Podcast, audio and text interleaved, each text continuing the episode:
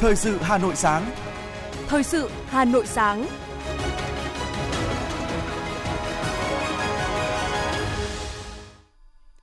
Kính chào quý vị và các bạn. Bây giờ là chương trình thời sự của Đài Phát thanh và Truyền hình Hà Nội. Chương trình sáng nay, thứ tư ngày 9 tháng 11 có những nội dung chính sau đây. Liên hoan phim quốc tế Hà Nội lần thứ 6 đã chính thức khai mạc, mở màn cho chuỗi hoạt động điện ảnh hấp dẫn diễn ra trong 5 ngày. Petrolimex tăng cường bán hàng trên địa bàn Hà Nội 24 trên 24 giờ đến hết ngày 13 tháng 11. Vụ bé gái 8 tuổi tại thành phố Hồ Chí Minh bị bạo hành đến tử vong, không thay đổi tội danh của người cha.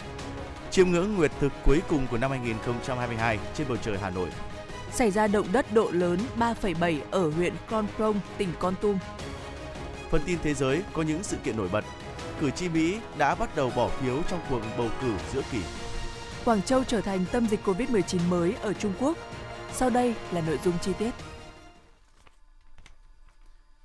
Thưa quý vị và các bạn, tối qua, tại Cung Văn hóa Lao động Hữu nghị Việt Xô Hà Nội, Liên hoan phim quốc tế Hà Nội lần thứ 6 năm 2022 đã khai mạc. Dự lễ có các đại biểu ông Nguyễn Trọng Nghĩa, Bí thư Trung ương Đảng, trưởng ban tuyên giáo Trung ương, ông Nguyễn Văn Hùng, Ủy viên Trung ương Đảng, Bộ trưởng Bộ Văn hóa Thể thao và Du lịch, ông Tạ Quang Đông, Thứ trưởng Bộ Văn hóa Thể thao và Du lịch, trưởng ban chỉ đạo Liên hoan phim,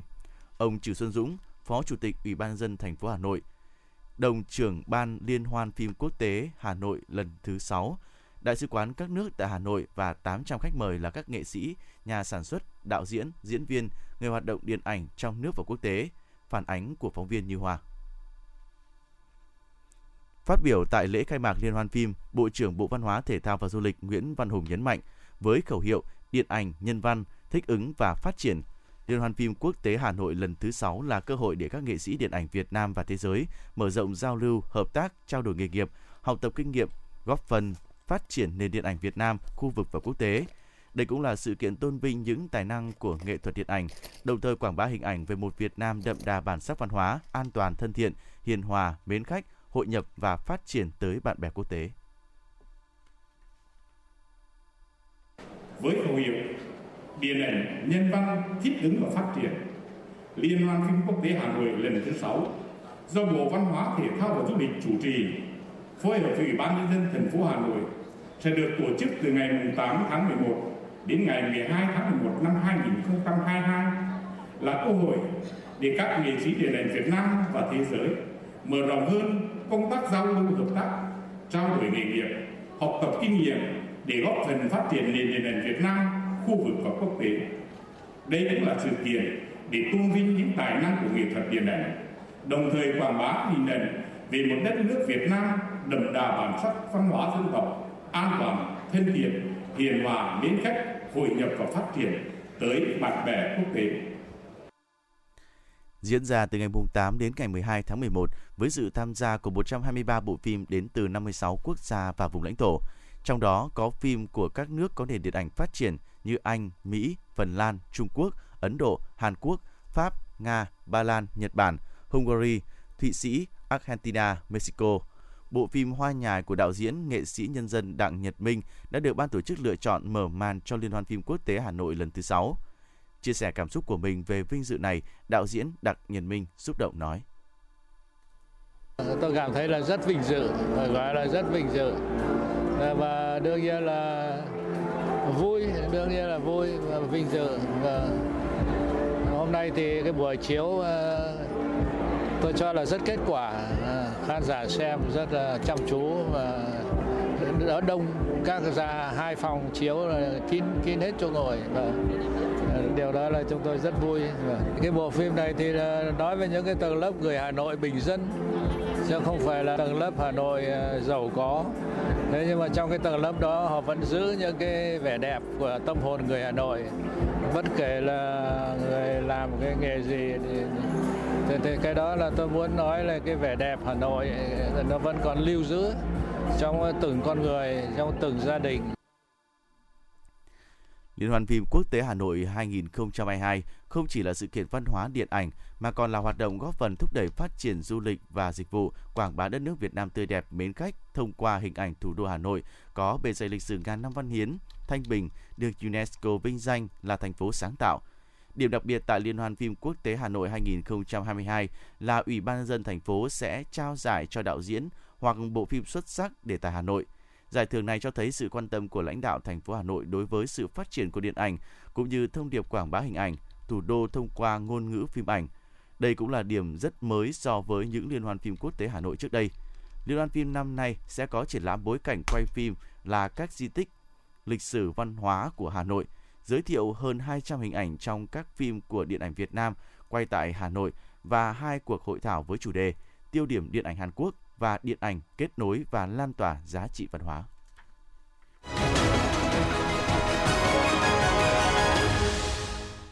Chương trình thời sự tiếp tục với những thông tin kinh tế. Thưa quý vị và các bạn, chiều qua tại Hà Nội, Trung ương Hội Doanh nhân trẻ Việt Nam, Trung ương Hội Liên hiệp Thanh niên Việt Nam, Câu lạc bộ Công nghệ và chuyển đổi số Doanh nhân trẻ Việt Nam tổ chức hội thảo Doanh nhân trẻ Việt Nam chuyển mình đổi số. Hội thảo nhằm trao đổi, chia sẻ những thông tin, kinh nghiệm thực tiễn về quá trình chuyển đổi số trong doanh nghiệp, nền kinh tế số trong thời đại 4.0, giúp doanh nghiệp có thể nắm bắt các cơ hội và hiểu rõ những thách thức trong quá trình chuyển đổi số để quản lý, vận hành tốt doanh nghiệp. Tại hội thảo, Hội Doanh nhân trẻ Việt Nam cùng Hiệp hội Phần mềm và Công nghệ Thông tin Việt Nam, Tập đoàn FPT đã ký kết thỏa thuận hợp tác trong việc hỗ trợ doanh nghiệp chuyển đổi số với hai nội dung – tư vấn các giải pháp phần mềm ứng dụng công nghệ thông tin cho doanh nghiệp, hội viên, Hội Doanh nhân trẻ Việt Nam, tổ chức các khóa đào tạo tập huấn liên quan đến lĩnh vực chuyển đổi số cho hội viên Hội Doanh nhân trẻ Việt Nam. Dịp này, Câu lạc bộ Công nghệ và chuyển đổi số Doanh nhân trẻ Việt Nam cũng đã ra mắt các thành viên thường trực câu lạc bộ. Cũng tại hội thảo, câu lạc bộ đã ký thỏa thuận hợp tác với Viện Chiến lược chuyển đổi số nhằm xây dựng bộ giải pháp hoàn chỉnh cho các doanh nghiệp phù hợp với đặc thù của Việt Nam. Bộ Tài chính đã có công văn gửi Bộ Công Thương về việc điều chỉnh chi phí định mức để tính giá cơ sở xăng dầu. Theo đó, Bộ Tài chính đã thông báo về việc tăng chi phí đưa xăng dầu từ nước ngoài về cảng Việt Nam để tính giá cơ sở xăng dầu đối với nguồn xăng dầu nhập khẩu. Đối với premium trong nước, các chi phí trong kinh doanh xăng dầu thì chi phí đưa xăng dầu từ nhà máy lọc dầu về đến cảng và chi phí kinh doanh định mức để tính giá cơ sở xăng dầu. Trên cơ sở kiến nghị của Bộ Công Thương, Bộ Tài chính đã có công văn yêu cầu các thương nhân đầu mối kinh doanh xăng dầu báo cáo chi phí thực tế phát sinh tại đơn vị. Tập đoàn Xăng dầu Việt Nam Petrolimex cho biết, tại khu vực Hà Nội xuất hiện tình trạng người dân đổ dồn về các cửa hàng xăng dầu của Petrolimex với số lượng tăng đột biến, dẫn đến lượng hàng bán lẻ tại Hà Nội những ngày đầu tháng 11 tăng trung bình từ 35 cho đến 40% so với tháng 10 năm 2022. Do đó, Petrolimex quyết định các cửa hàng xăng dầu Petrolimex trên địa bàn Hà Nội sẽ tăng cường bán hàng 24 trên 24 giờ đến hết ngày 13 tháng 11 năm 2022. Petrolimex sẽ bảo đảm đầy đủ nguồn hàng, bố trí đội ngũ nhân viên bán hàng để phục vụ 24 trên 24 giờ tại hệ thống 96 cửa hàng xăng dầu trên địa bàn thủ đô. Không chỉ thu hút các quỹ đầu tư, startup công nghệ Việt Nam còn thu hút sự quan tâm của nhiều doanh nghiệp hàng đầu thế giới với tổng vốn đầu tư hơn 1,3 tỷ đô la Mỹ. Hệ sinh thái khởi nghiệp Việt Nam đã lập kỷ lục vào năm ngoái. Năm nay, dù vốn đầu tư ước tính giảm nhẹ nhưng lĩnh vực công nghệ vẫn là một điểm sáng ấn tượng. Những thương vụ gọi vốn lớn hầu hết là startup công nghệ như là Binance đầu tư 150 triệu đô la Mỹ cho SkyMavis, Sethouse Holding rót vốn 50 triệu cho OnPoint hay OpenSpace đầu tư 25 triệu đô la Mỹ cho Fairhays. Năm tới, nhiều quỹ đầu tư cho biết sẽ tiếp tục lên kế hoạch bổ sung dòng vốn vào lĩnh vực này. Hiện tại quỹ đầu tư Netrans của Hàn Quốc có quy mô 35 triệu đô la Mỹ tại Việt Nam. Trong năm tới, quỹ này dự kiến sẽ bổ sung thêm 50 triệu đô la Mỹ để tiếp tục đầu tư vào các startup công nghệ Việt. Các ngành hàng nông lâm, thủy sản xuất khẩu của Việt Nam đều đang vào giai đoạn về đích. 10 tháng qua, giá trị kim ngạch xuất khẩu nông sản của Việt Nam đã đạt gần 45 tỷ đô la Mỹ, tăng hơn 14% so với cùng kỳ năm trước. Việc đa dạng các sản phẩm và gắn với các yếu tố bản địa hiện được xem là cơ sở để nông sản thực phẩm Việt Nam tăng cơ hội tiếp cận thị trường toàn cầu ngay trong 2 tháng cuối năm để hoàn thành mục tiêu xuất khẩu toàn ngành nông nghiệp đạt con số 55 tỷ đô la Mỹ. Những động thái tích cực gần đây từ xuất khẩu sầu riêng vào Trung Quốc, xuất khẩu gà sang Nhật hay là xuất khẩu bưởi sang Mỹ là cơ sở để hiện thực hóa kỳ vọng kim ngạch xuất khẩu toàn ngành nông nghiệp đạt 55 tỷ đô la Mỹ trong năm nay.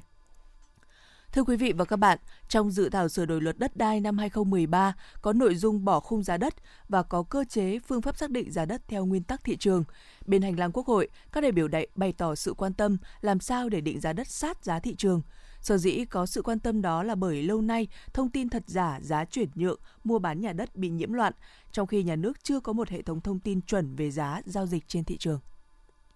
Đánh giá tác động chính sách của dự án luật đất đai sửa đổi, Bộ Tài nguyên Môi trường nhận định thời gian qua, khung giá đất không theo kịp biến động giá đất trong thực tế, chưa điều chỉnh kịp thời, biên độ quá rộng. Khung giá đất thấp dẫn đến khó khăn cho các địa phương ban hành bảng giá đất phù hợp với giá thị trường. Một số địa phương đề nghị cho phép ban hành bằng giá đất vượt khung giá, có địa phương đề nghị bỏ khung giá đất. Do đó, việc bỏ khung giá đất nhằm hoàn thiện cơ chế định giá đất, trao quyền chủ động cho các địa phương ban hành bảng giá đất phù hợp với thị trường.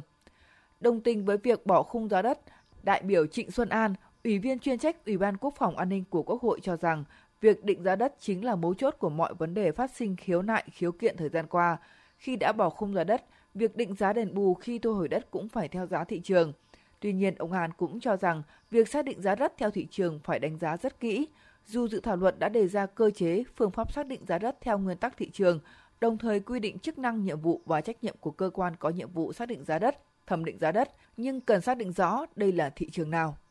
Tôi cho rằng là bỏ khung giá đất là đúng và cái việc xác định giá đất để đền bù, để bồi thường thì cũng phải theo giá thị trường nhưng quan trọng nhất là cái thị trường nào. Căn cứ vào đâu để xác định cái giá đó. Thị trường là thị trường nào? Chúng ta dựa vào thị trường tương tự, dựa vào kết quả đấu giá, dựa vào giá bình quân hay là dựa vào các cái yếu tố khác các chuyên gia có nói rằng là chúng ta chỉ cần định giá đất khoảng bằng 80% thị trường là đúng. Nhưng tôi cho rằng là quan trọng chúng ta phải xác định đúng bản chất và cái việc xác định giá này thì nó phải có những cái tiêu chí về mặt kỹ thuật, tức là nó phải cấu thành đầy đủ các yếu tố về giá. Các đại biểu cũng cho rằng việc bỏ khung giá đất là một đổi mới căn bản xóa bỏ cơ chế quản lý đất đai theo hành chính áp đặt sang xây dựng bảng giá sát với giá trị thị trường. Nhà nước cần hướng xác định giá trị và bảng giá đất phải phản ánh kịp thời giá trị đất đai. Khi có yếu tố làm thay đổi giá trị như quy hoạch đất đai, thay đổi mục đích sử dụng, vùng phát triển thì bảng giá phải thay đổi theo. Khi bảng giá đất sát với giá thị trường sẽ là căn cứ cơ sở để người giao dịch tham khảo mua cao hoặc thấp hơn nhưng không quá nhiều. Một khi chênh lệch quá nhiều chỉ có hai trường hợp là nhà nước không thay đổi kịp thời khi giá trị thật hoặc chỉ là giá bong bóng. Còn theo đại biểu Trần Công Phan, đoàn Bình Dương, các vấn đề về đất đai luôn rất phức tạp nên Quốc hội phải cân nhắc cho ý kiến góp ý tại ba kỳ họp. Trong đó vấn đề quan trọng nhất là dự thảo luật đất đai sửa đổi lần này phải phân định hài hòa được quyền sở hữu đất đai của người dân và đại diện sở hữu của nhà nước. Ta vẫn xác định là đất đai là của toàn dân, nhưng mà đại diện sở hữu thì lại là nhà nước. Vậy thì toàn dân quyết định cái gì? Mà đại diện sở hữu làm đến đâu? Mà đại diện nhà nước thì đến cấp nào? Hay là xã ông phường là cũng có thể là bán đất định đoạt đất tôi cho cái đó là cái mà hết sức quan trọng mà phải làm rõ. Tức là ông đại diện của sở hữu làm ở đâu? Nói về sở hữu thì là nói là có cái quyền về sử dụng có quyền về chiếm hữu có quyền về định đoạt. Vậy thì khi nào toàn dân quyết định? Chứ không phải là đại diện. Ý kiến đại biểu cho rằng cần nghiên cứu đồng bộ thêm các cơ chế để thực sự có thị trường phát triển về quyền sử dụng đất, chứ không bó hẹp trong hai công cụ hành chính chủ yếu là thu hồi đất và giao đất hoặc chuyển nhượng quyền sử dụng đất. Đại biểu Phan Đức Hiếu đoàn Thái Bình kỳ vọng. Thị trường thứ cấp một quyền sử dụng đất rất quan trọng. Cái đấy ví dụ như sau khi người nhận cho thuê thì họ phải có được đầy đủ các cái quyền, ví dụ như quyền thế chấp, quyền đi liên danh, liên kết, rồi thậm chí lại cho thuê lại một cách dễ dàng thì tất cả những cái công cụ thị trường như vậy thực sự nó mới thúc đẩy được cơ chế phân bổ quyền sử dụng đất nên là tôi kỳ vọng rất nhiều là cái luật lần này phải bổ sung rất nhiều những quy định để đa dạng hóa cái phương thức cách thức và tạo thuận lợi cho một cái thị trường quyền sử dụng đất phát triển một cách đầy đủ. Và đây là cái điểm mà tôi kỳ vọng lớn nhất về đất đai lần này. Các đại biểu cũng kỳ vọng việc sửa luật đất đai sẽ giải quyết được điểm nghẽn, đó là tạo ra sự cải cách đột phá về vấn đề thủ tục đất đai, đơn giản hóa thủ tục, hồ sơ điều kiện một cách hợp lý, rút ngắn thời gian giấy tờ. Tinh thần cải cách thể chế và thủ tục hành chính liên quan đến quy định đất đai cũng không chỉ đơn thuần dừng lại ở việc cắt giảm thời gian, cắt giảm giấy tờ, cắt giảm điều kiện ứng dụng công nghệ thông tin mà còn phải cải cách mạnh mẽ hơn nữa thủ tục tổng thể trong chuỗi dự án đầu tư xây dựng.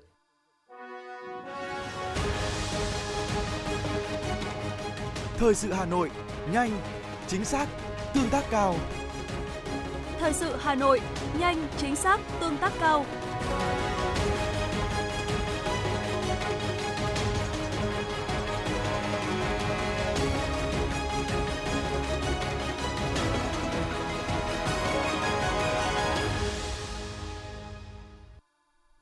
Tiếp theo là những thông tin đáng chú ý khác. Quý vị và các bạn thân mến, tổ chức xếp hạng Quality Simon đã công bố kết quả bảng xếp hạng các cơ sở giáo dục Đại học châu Á năm 2023.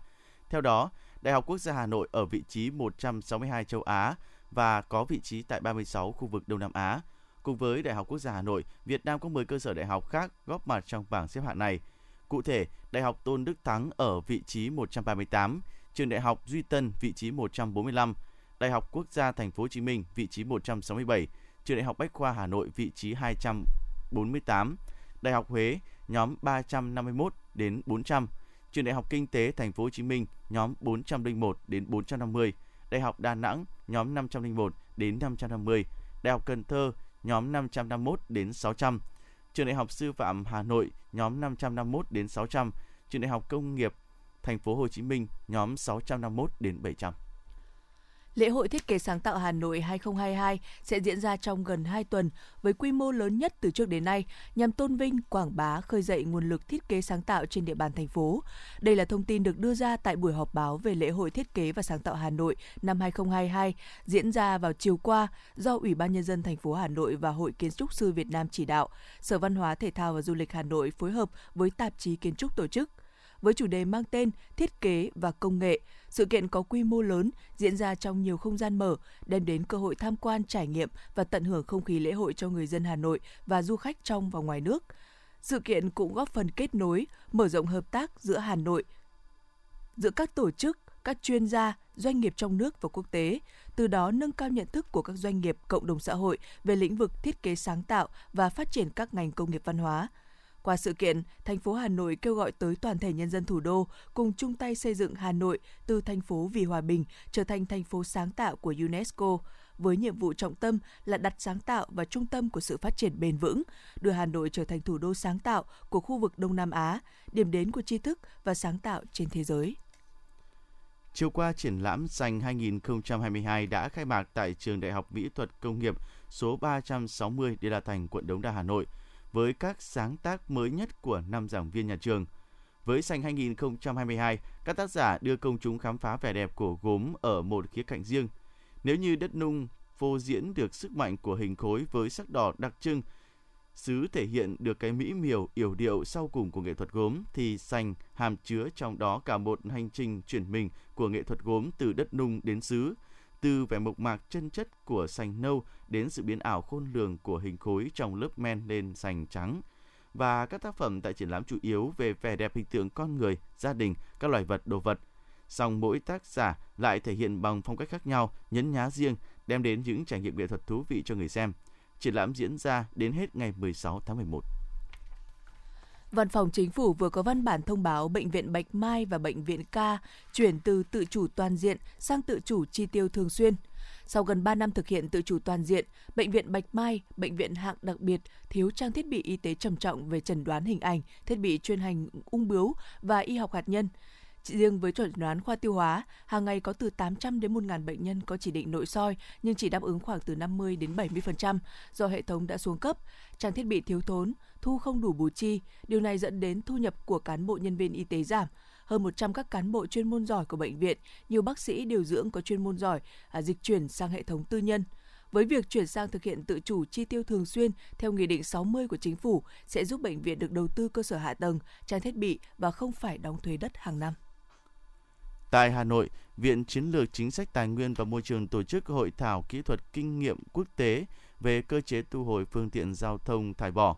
Tại hội thảo, các đại biểu đã được nghe các bài trình bày về tổng quan kinh nghiệm quốc tế về cơ chế thu hồi phương tiện giao thông thải bỏ và khuyến nghị cho Việt Nam. Ngoài ra,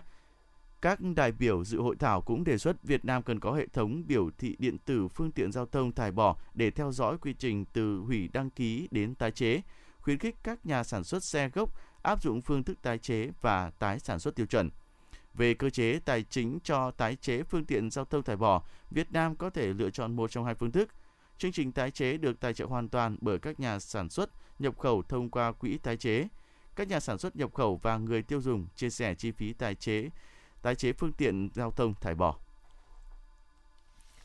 Hôm qua, Viện Kiểm soát Nhân dân Thành phố Hồ Chí Minh đã hoàn tất cáo trạng truy tố bổ sung đối với hai bị can Nguyễn Võ Quỳnh Trang, 27 tuổi, quê Gia Lai và Nguyễn Kim Trung Thái, 37 tuổi, ngụ tại quận 1, Thành phố Hồ Chí Minh trong vụ án bé gái 8 tuổi bị dì ghẻ và cha ruột bạo hành tử vong. Theo đó, cáo trạng truy tố bổ sung vẫn giữ nguyên quan điểm truy tố bị can Nguyễn Võ Quỳnh Trang về tội giết người, hành hạ người khác và bị can Nguyễn Kim Trung Thái về tội hành hạ người khác, che giấu tội phạm. Theo Hội Thiên văn học Hà Nội, Hiện tượng nguyệt thực toàn phần chính thức diễn ra chiều tối qua tại Hà Nội. Đây là nguyệt thực lần thứ hai và cũng là lần cuối cùng trong năm 2022. Tuy nhiên, do thời tiết không thuận lợi thì bầu trời Hà Nội sương mù dày đặc nên phải đến khoảng 19 giờ nguyệt thực toàn phần và trăng máu mới xuất hiện. Chỉ trong nửa tiếng thì trái đất không còn che kín ánh sáng của mặt trời nữa, mặt trăng bắt đầu lộ diện rõ hơn. Thời điểm 20 giờ tối, lúc này thì ánh sáng từ mặt trời đã chiếu rõ hơn và mặt trăng đã lên cao không còn bị ảnh hưởng bởi sương mù ở tầng không khí thấp. Người yêu thiên văn có thể ngắm rõ trăng tròn vào ngày rằm và sau 20 giờ thì hiện tượng nguyệt thực kết thúc. Theo Trung tâm Báo tin động đất và Cảnh báo sóng thần của Viện Vật lý Địa cầu, Viện Hàn lâm Khoa học và Công nghệ Việt Nam, vào lúc 19 giờ 41 phút 46 giây tối qua ngày 8 tháng 11, tại tọa độ 14,847 Vĩ Bắc, 108,305 độ Kinh Đông, thuộc huyện Con Plong, tỉnh Con Tum, đã xảy ra trận động đất có độ lớn 3,7, độ sâu chấn tiêu khoảng 8,1 km, không gây rủi ro thiên tai. Như vậy, từ năm 2021 đến nay, khu vực huyện Con Plong, tỉnh Con Tum liên tiếp xảy ra hàng trăm trận động đất có độ lớn từ 2,4 đến 4,7.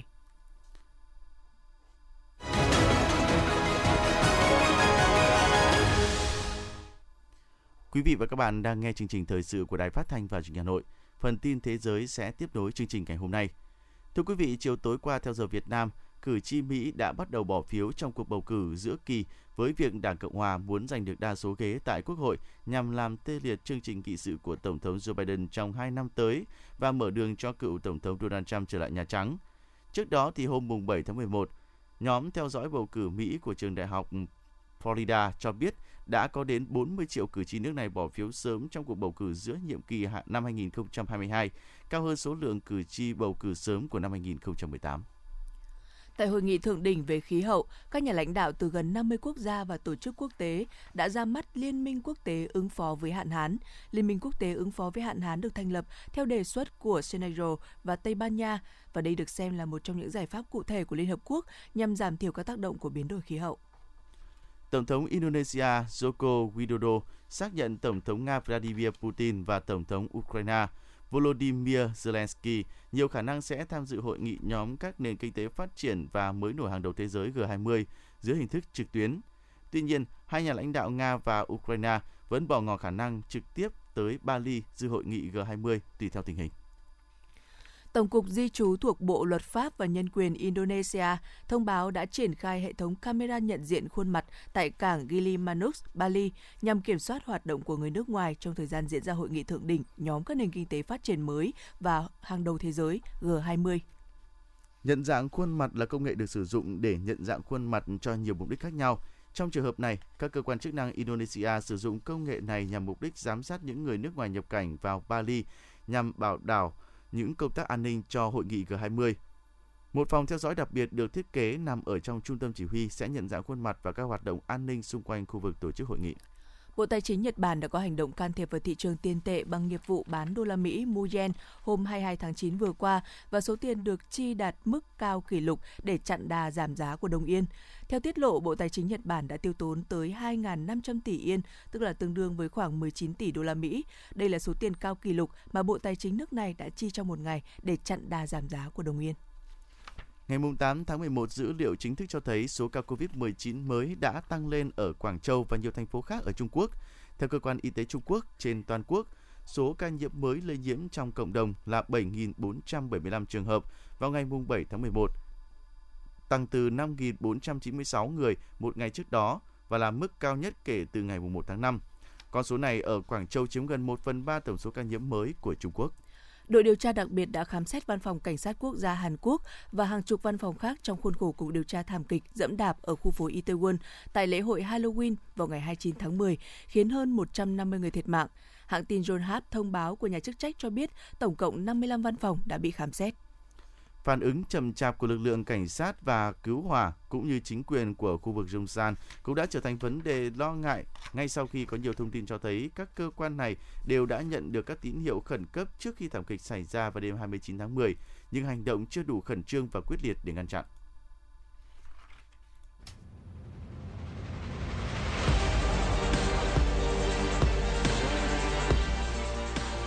Bản tin thể thao Bản tin thể thao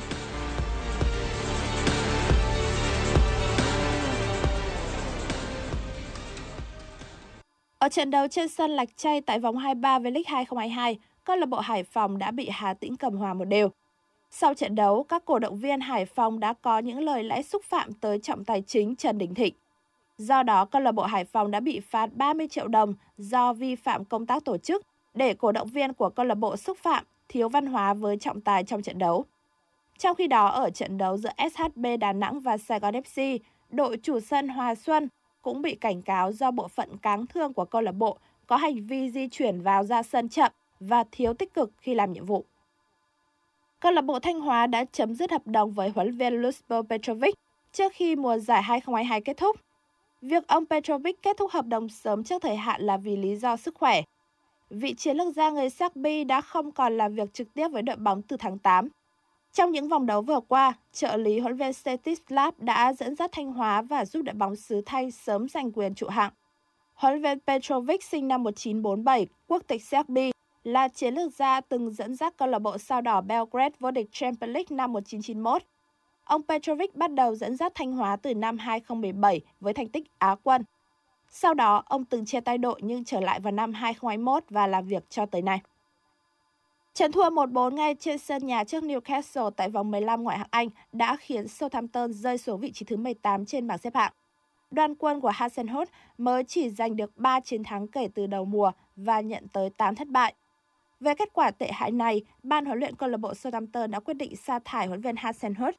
Ông trở thành huấn luyện viên thứ 5 mất việc ở ngoại hạng Anh mùa này sau Scott Parker của Bournemouth, Thomas Tuchel của Chelsea, Bruno Lage của Wolverhampton và Steven Gerrard của Aston Villa. Ở trận bán kết đầu tiên giải quần vợt WTA Final 2022, Maria Sakkari được đánh giá cao hơn đối thủ Caroline Garcia. Tuy nhiên, diễn biến trên sân lại chứng minh điều ngược lại. Caroline Garcia đã thể hiện một lối chơi đầy khó chịu để giành chiến thắng sau 2 set với tỷ số 6-3 và 6-2. Như vậy, Garcia đã trở thành tay vợt người Pháp đầu tiên vào chung kết WTA Final kể từ năm 2005. Điều tương tự xảy ra ở trận bán kết còn lại. Tay vợt số 1 thế giới Iga Swiatek đã có một trận đấu dưới sức trước khi để thua Arina Sabalenka sau 3 set với tỷ số 26, 62 và 16. Chiến thắng của Sabalenka cắt đứt chuỗi 15 trận thắng liên tiếp trước top 10 thế giới của Swiatek và chấm dứt sớm năm 2022 đầy ấn tượng của ngôi sao Ba Lan với 67 thắng và 9 thua. Dù vậy, Swiatek chắc chắn sẽ giữ ngôi số 1 thế giới WTA đến hết năm nay sau hai ngôi vô địch Grand Slam trong tổng cộng 8 danh hiệu.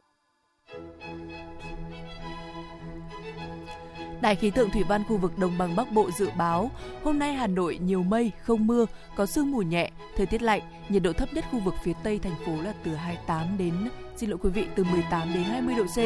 khu vực phía Bắc và phía Nam 19 đến 22 độ C, khu vực trung tâm 21 đến 23 độ C.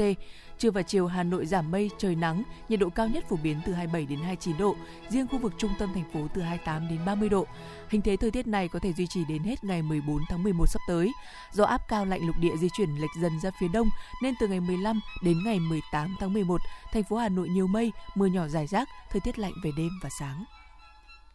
Quý vị và các bạn vừa nghe chương trình thời sự của Đài Phát thanh và Truyền hình Hà Nội. Chỉ đạo nội dung Nguyễn Kim Khiêm, chỉ đạo sản xuất Nguyễn Tiến Dũng, tổ chức sản xuất Vương Chuyên. Chương trình do biên tập viên Thủy Chi, phát thanh viên Bảo Nhật Hoài Linh cùng kỹ thuật viên Quang Ngọc thực hiện. Xin chào và hẹn gặp lại quý vị trong những chương trình thời sự tiếp theo.